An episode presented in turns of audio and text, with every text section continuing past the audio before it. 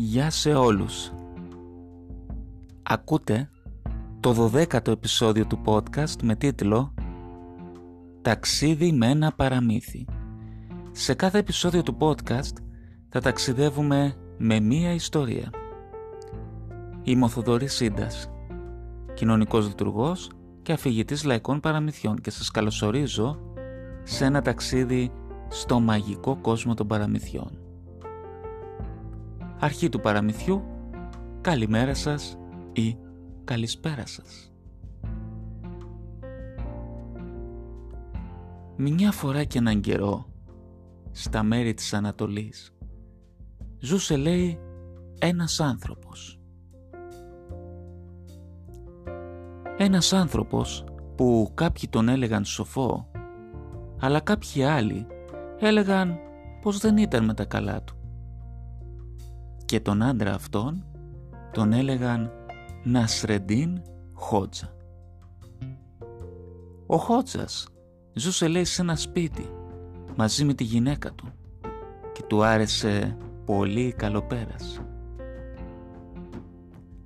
Ένα βράδυ, όπως όλα τα άλλα, ο Χότζας κοιμόταν στο δεπλό κρεβάτι μαζί με τη γυναίκα του. Και η ώρα περνούσε και περνούσε και περνούσε και περνούσε.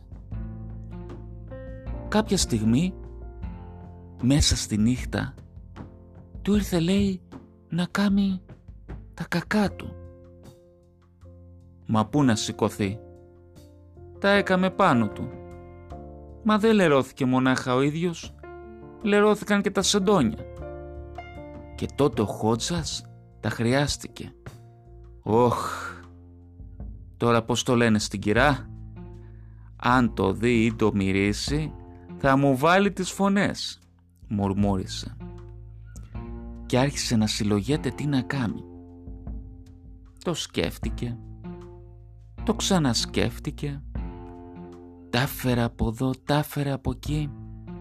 Τελικά του έρχεται μια ιδέα και φωνάζει στη γυναίκα του «Γυναίκα, γυναίκα ξύπνα!» «Τι έπαθες χότζα μου, με τρόμαξες!» «Δεν θα το πιστέψεις, αλλά είδα ένα άσχημο όνειρο. Όχι, όχι, δεν ήταν όνειρο, εφιάλτης ήτανε».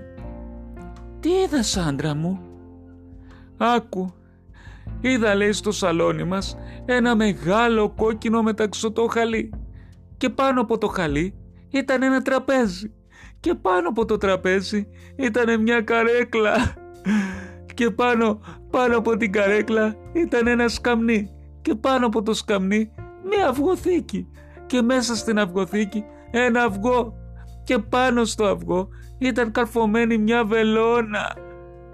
Και ποιος καθότανε πάνω στη βελόνα γυναικούλα μου; Ποιος καθότανε χότζα μου; Εγώ.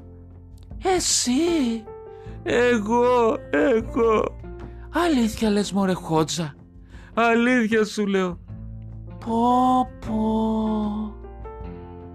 Και δεν χέστηκες μωρέ από το φόβο σου; Αν δεν χέστηκα, χέστηκα. Να, δες τα σεντόνια. Συγχώρα με γυναίκα μου. Καλά, καλά εντάξει. Άντε, πήγαινε τώρα στο λουτρό να πληθείς και εγώ θα αλλάξω τα σεντόνια και έλα μετά να κοιμηθούμε.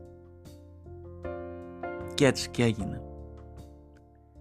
Μόλις όμως ξύπνησαν το πρωί και η Χότζε είδε τα λερωμένα σεντόνια, κατάλαβε πως τα κακά δεν ήταν από το όνειρο και πως ο Χότζας την είχε γελάσει. Κι έτσι είπε και η ίδια να τον πειράξει. Και αποφάσισε να του μαγειρέψει το μεσημέρι μια ζεστή φασολάδα. Τι ζεστή, καυτή, τι καυτή, ζεματιστή. Και έφτασε το μεσημέρι. Και ο Χότζας επέστρεψε από το καφενείο. Η γυναίκα του έστρωσε το τραπέζι και σέρβιρε το φαγητό.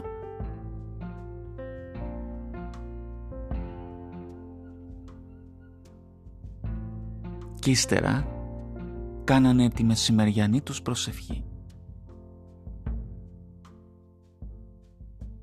Όμως πριν δοκιμάσει ο Χότζας το φαγητό η γυναίκα του ξεχάστηκε και έβαλε στο στόμα της μία κουταλιά φασολάδα.